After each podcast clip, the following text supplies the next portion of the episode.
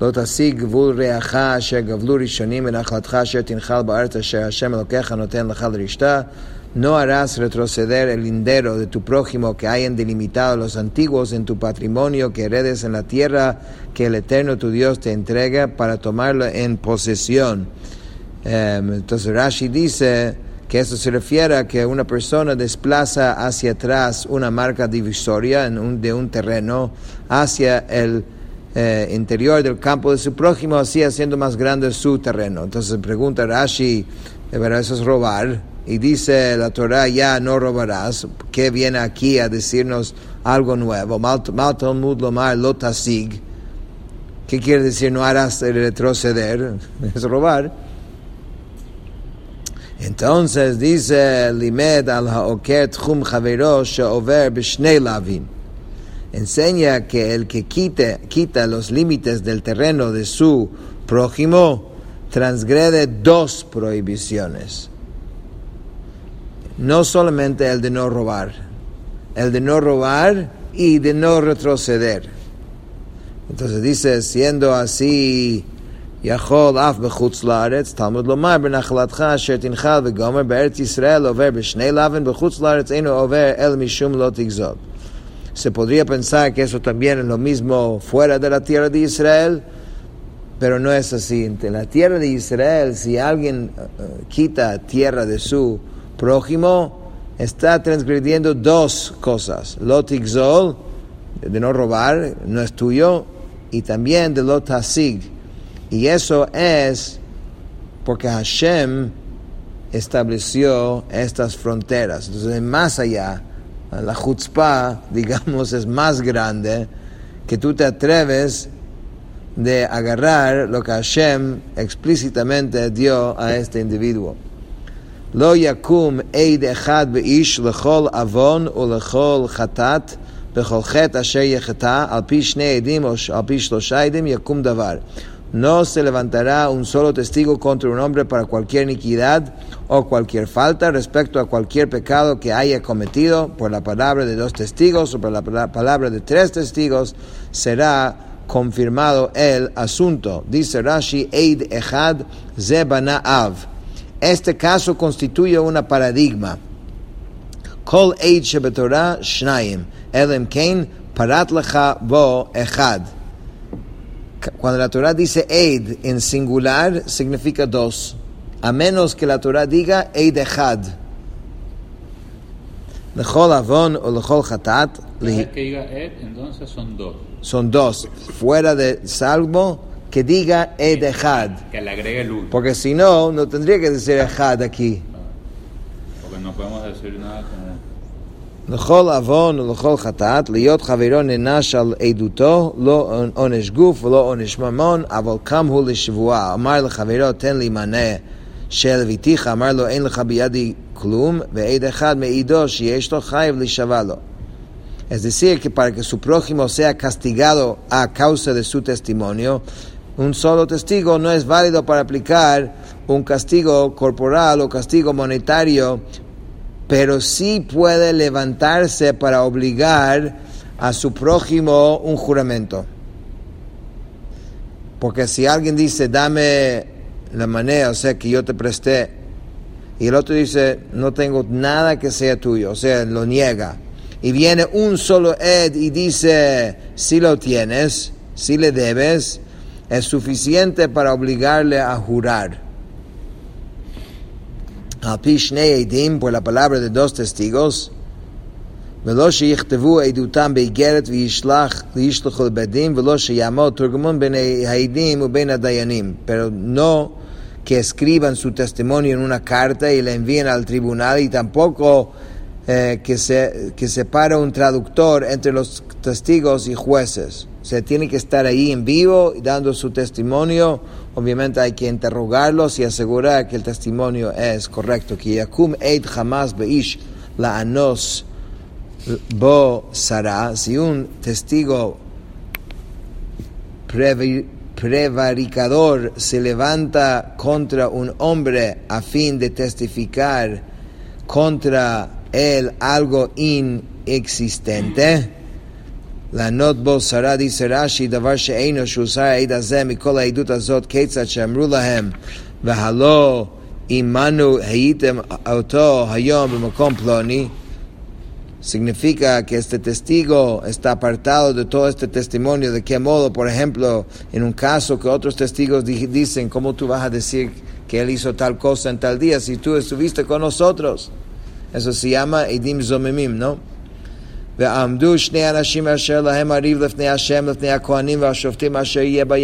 Entonces separarán los dos hombres y los que sostengan la disputa delante del Eterno, delante de los Kohanim días. Dice Rashi, ועמדו שני אנשים בעדים הכתוב מדבר, ולימד שאין עדות בנשים, ולמה ש... ולימד שצריכים להעיד עדותן מעומד. Este versículo habla de dos de los testigos y enseña que las mujeres no constituyen un testimonio legal válido, porque dice Anashim, y también enseña que deben testificar de pie, porque dice Ve'amdu. Asher Lahem Hariv, eso se refiere a los litigantes, Lefne Hashem, delante de Hashem, y Domelehem, Kilo Omdim Lefne Hamakom, Shinemar Bekerev Elokim, Yishpot. Eh, les debe parecer que si estuvieran parados frente a Hashem, como se declara que Hashem juzga en medio de los jueces. Asher Yuba Yamahem, Yiftach Bedoro, Kishmuel Bedoro, Tzarich Atal Inhag Bo Kavod. Yiftach en su generación es como Shmuel, aunque era mucho menor en nivel de Shmuel, debes tratarlo con respecto. ¿Qué dice? Básicamente un juicio estar en, en, como haciendo una alajaba, haciendo kipur, pues, o sea, delante de Dios. Frente de Hashem.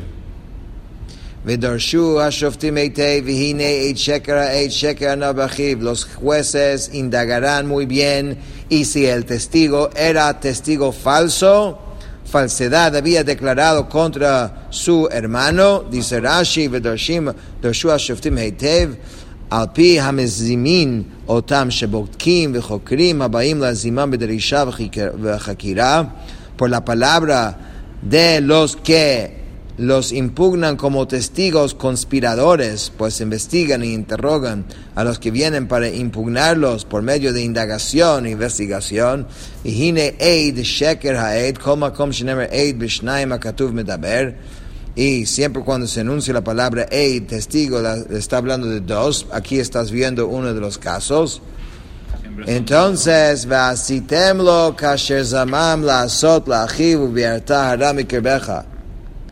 harán a él conforme a lo que haya conspirado hacer a su hermano, así eliminarás el mal de tu interior. Dice Rashi, Kasher Zamam, Veloka Asher Asa.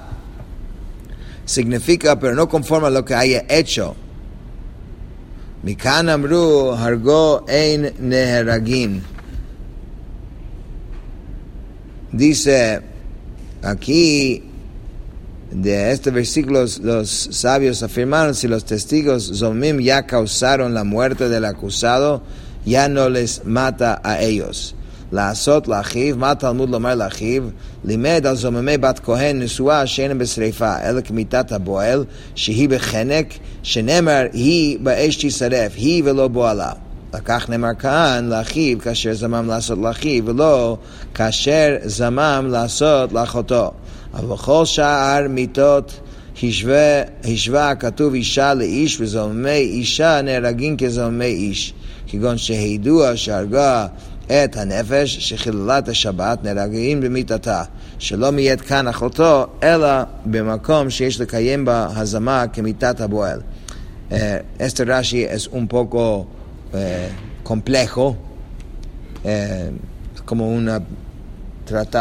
eh, en la Gemara, pero vamos a leer. A ver, dice, ¿qué quiere decir la Sot la a su hermano? Respecto a los testigos Zomemim que falsamente testificaron que la hija casada de un Cohen había cometido adulterio. Eso es lo que dijeron. Dijeron que la hija casada de un Cohen hizo, uh, cometió adulterio. Entonces, que no mueren por medio de quema, sino mueren con la misma muerte que el adúltero, que es estrangul estrangulamiento. O sea, no es exactamente igual en ese caso. Normalmente es igual lo que hubiesen hecho a la persona, lo hacen a los Eidim. Como se declaró en, fuego, en el fuego lo quemarán, de lo cual implica que ella es quemada, pero su amante, amante no es quemado, sino estrangulado. Es por eso que aquí la Torah dice, harán conforme lo que él haya conspirado a hacer a su hermano, no a su hermana. Aunque el, testimonio fue contra ella, pero eso implicó a, él también. Entonces, en este caso, solamente en este caso, aunque normalmente deberías hacer lo que ellos pretendían hacer a ella, en este caso no.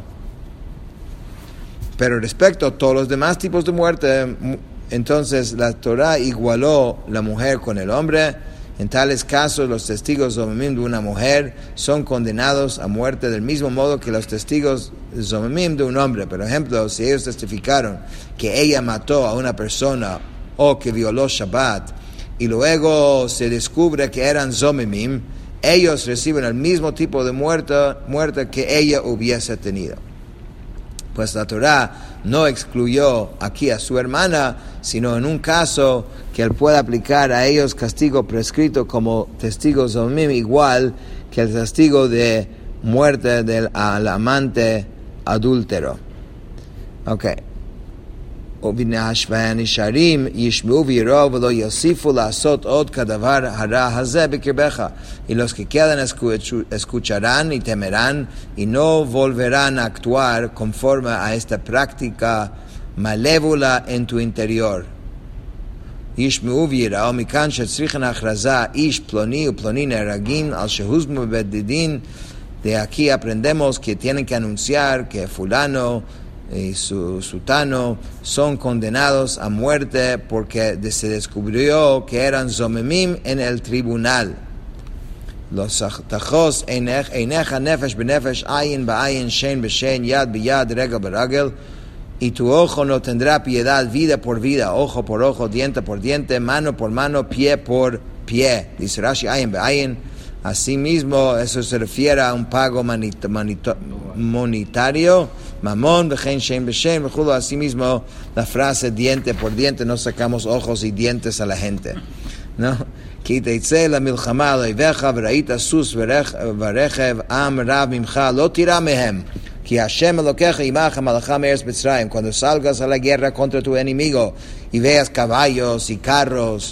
un pueblo más numeroso que tú, no deberás tener miedo de ellos, ya que el Eterno, tu Dios, está contigo, quien te hizo subir de la tierra de Mitzrayim. Increíble.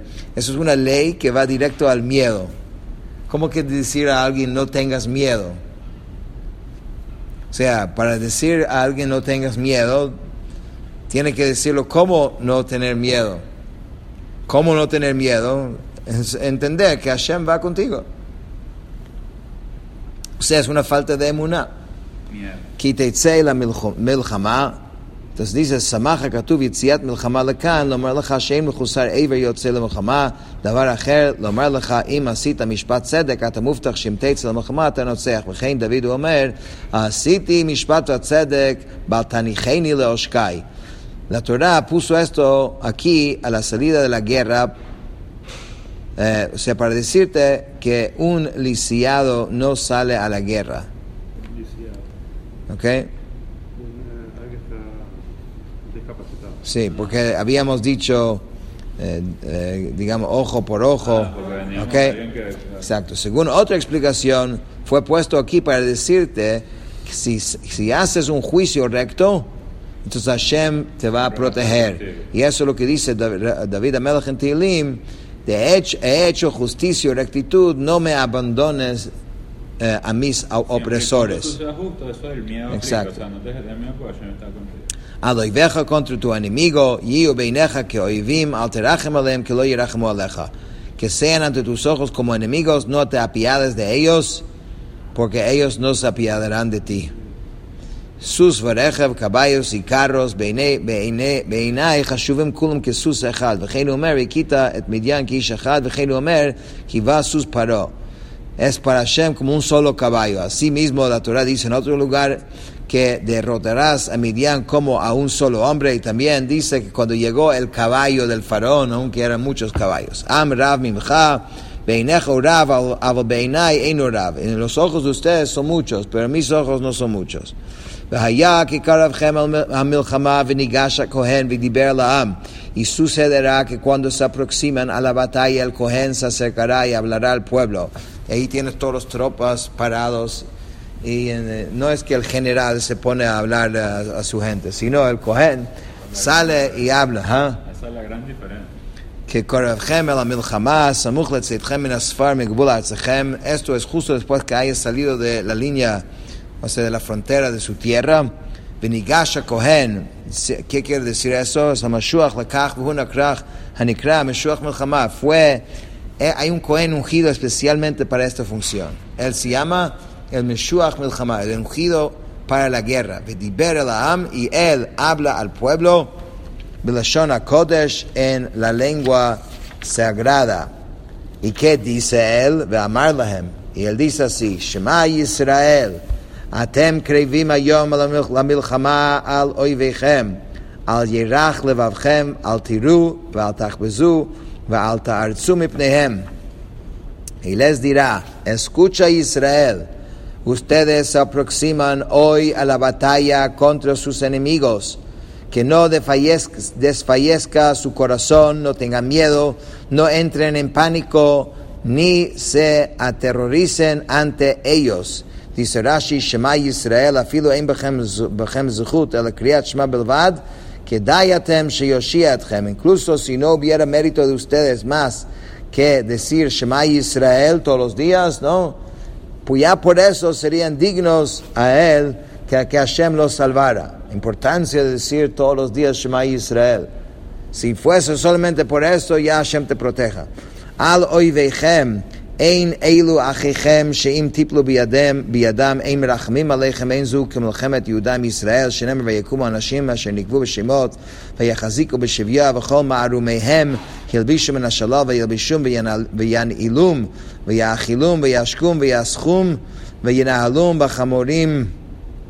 לכל כושל, ויביאום יריחו אל עיר התמרים אצל חייהם, וישובו שומרון אל אויביכם, אתם הולכים, לפיכך התחז- התחזקו למלחמה. Ellos no son hermanos de ustedes, ya que si ustedes caen en sus manos, ellos no se apiadarán de ustedes. Esto no es como la guerra entre el reino de Yehudá y el reino de Israel, que todos eran Yidin, como se declara, y se levantaron los hombres designados por nombre y agarraron los prisioneros, cubrieron todos los desnudos con botín, con el botín, y los vistieron y les pusieron calzado, les dieron de comer y de beber, los untaron con aceite y todos, a todos los que se tropezaban y condujeron a el- en asnos a, a Jericó, ciudad de dátiles con sus hermanos, y luego regresa- regresaron a Shomrón. Esto es cuando eh, eran enemigos, entre comillas, pero judíos todos, sino que es contra su enemigo que ustedes marchan, por, por consiguiente, fortalezcanse para la batalla. No de- que no desfallezca su corazón, no tengan miedo, no entren en pánico. Aquí la Torah hace cuatro advertencias para contrarrestar cuatro prácticas que los reyes de las naciones suelen hacer cuando salen a la guerra.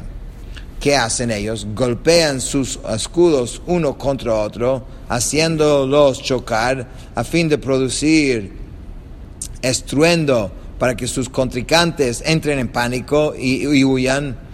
Número uno, hacen que sus caballos pate- pateen el suelo y relinchen a fin de hacer que se escuche el ruido de los cascos de sus caballos. Gritan en voz alta y tocan trompetas y otros instrumentos que hacen ruido. Entonces las cuatro frases anunciadas aquí, que no desfallezca su corazón, se refiere del relincho de los caballos, no tengan miedo que es el del esco- choque de los escudos, no entren en pánico de los sonidos de los cornos y ni se aterricen, eh, aterroricen ante ellos del estruendo de los gritos. A todo esto vienen las diferentes frases de este pasuk.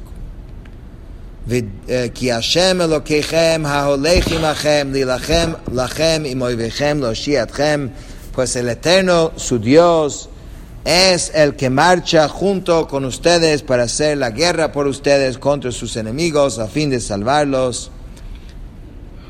Dice uh, Rashi que Hashem Elokechem heim baim benitzchono shel basar vadam ואתם באים בניצחונו של מקום, פלישתים באו בניצחונו של גוליית, מה היה סופו, נפל, נפלו עמו. Ellos vienen contra ustedes con el deseo de, de triunfo de seres mortales, pero ustedes van con el triunfo del omnipresente. Los plishtim vinieron con el deseo del triunfo de Goliat. ¿Cuál fue su fin?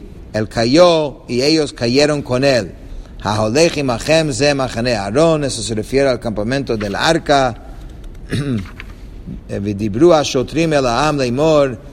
Y los oficiales hablaron al pueblo diciendo, Mi haisha shebana bayit chadash velo yelech v'yashov lebeito pen yamut b'milchama v'ish acher yachnechenu.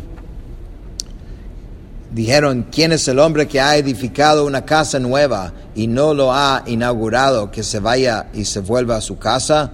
No sea que muera en la guerra y otro hombre lo inaugura. Dice Rashi, velo chanacho no lo ha inaugurado lo darbo jinuch lashon hatchala. La, la expresión de jinuch significa comienzo. Él no, no habitó todavía en su casa. y esto constituye una angustia psicológica de, de, saber que se esforzó y hizo una casa y nunca pudo. Sí. ומי האיש אשר נטע כרם ולא חיללו ילך וישוב לביתו, פן ימות במלחמה ואיש אחר יחללנו. A su casa, no sea que muera en la guerra y otro hombre la redima. Dice Rashi, velo chilelo, significa velo pedaobe shana reviit, שהשפרות טעונים לאכלם בירושלים ולחלם בדמים ולאכול הדמים בירושלים no la redimió en el cuarto año, pues los frutos en el cuarto año precisan ser inquiridos en Jerusalén o hacerlos que pasen a la condición de profanas por medio de dinero y comer en Jerusalén alimentos comprados con ese dinero.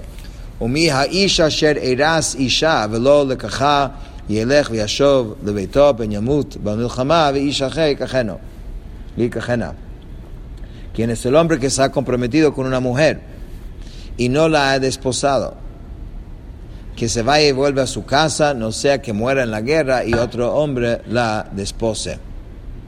ויאספו השוטרים לדבר אל העם ואמרו מי האיש הירא והרך הלבב ילך וישוב לביתו ולא ימס את לבב אחיו כלבבו. Y los oficiales prosiguieron hablando y dijeron ¿Quién es el hombre quien tiene miedo? Es blando de corazón que se vaya y regrese a su casa para que no derrita el corazón de sus hermanos como el suyo. Es, este es, imagínate que esto es como aparte. Los primeros tres son cosas lógicas y válidas, pero este es como ויאספו השוטרים, למה נאמר כאן ויאספו? מוסיפים זה על דברי הכהן, שהכהן מדבר משמיע מנשמע ישראל עד להושיע אתכם, ומי האיש ושני ושלישי, כהן מדבר ושוטר משמיע, וזה שוטר מדבר ושוטר משמיע. ¿Por qué la Torah dice aquí los oficiales prosiguieron hablando? O sea, ¿por qué no simplemente siguió, o sea, todos los anuncios que había que hacer? Porque ellos agregan este versículo a las palabras del Cohen. Pues el Cohen habla y anuncia desde la frase escucha Israel hasta la frase a fin de salvarlos. Pero desde la frase quién es el hombre y el segundo el segundo y tercer versículo de ese discurso, el Cohen habla y un oficial es el que anuncia, pero este versículo, un oficial habla y un oficial anuncia. Aquí el Cohen no dice esta parte. Todo esto el Cohen eh, dice, ¿ok? Tiene miedo, es blando de corazón. Rabbi Akiva omer כמשמעו, שאין יכול לעמוד בקשרי המלחמה ולראות חרב שלופה. רבי יוסי הגלילי אומר, הירא מעבירות שבידו. Dice, hay una machloket. Rabbi Akiva dice, simplemente es una persona que tiene miedo. Es incapaz de mantenerse firme en las filas y ver una espada así, no puede. Rabbi Yossi Aglili dice que tiene miedo a causa de los pecados que ha cometido. ולקח טלת לו תורה לחזור על הבית וכרם ואישה לכסות על החוזרים בשביל עבירות שבידם ושלא יבינו שהם בעלי עבירה ורואה חוזר ואומר שם בן הבית o נטע כרם o הרס אישה mira por eso la Torah concede una excusa para que regrese a su casa su viña, su esposa, para que encubrir a los que regresan a causa de sus pecados, para que los demás no se den cuenta que son transgresores y de este modo el que lo vea regresar diría, quizá construyó una casa o plantó una viña o desposó una mujer, por eso está regresando. O sea, le dio forma porque no queremos tener tantas estas personas en la guerra porque pueden eh, ser un perjuicio para los demás. Peñamut, que no muera, eh, dice Yashuv Peñamut, yishmal Kohen, que daihu que se regresa, no, no sea que muera, pues si no obedece las palabras del Kohen, merece morir. Último pasuk de hoy.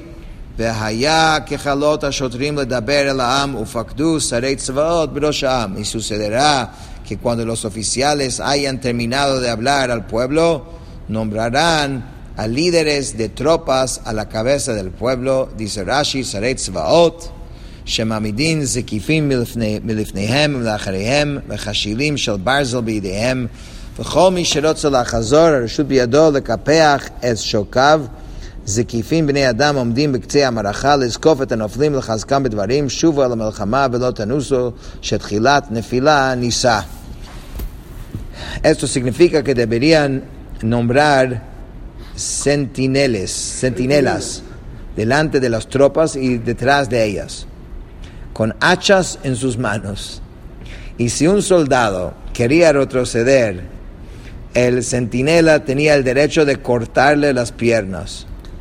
Los centinelas eran hombres que se paraban en los extremos de la formación de batalla y eran literalmente llamados enderezadores porque tenían como misión enderezar a los caídos y infundirles fuerza por miedo de las palabras diciendo, regresan a la batalla, no huyan, pues el comienzo de la derrota es la huida. Ya tuviste chance al principio, pero ahora no, porque ya cuando salen, si alguien sale de la guerra, con eso se terminó el Jumash de hoy.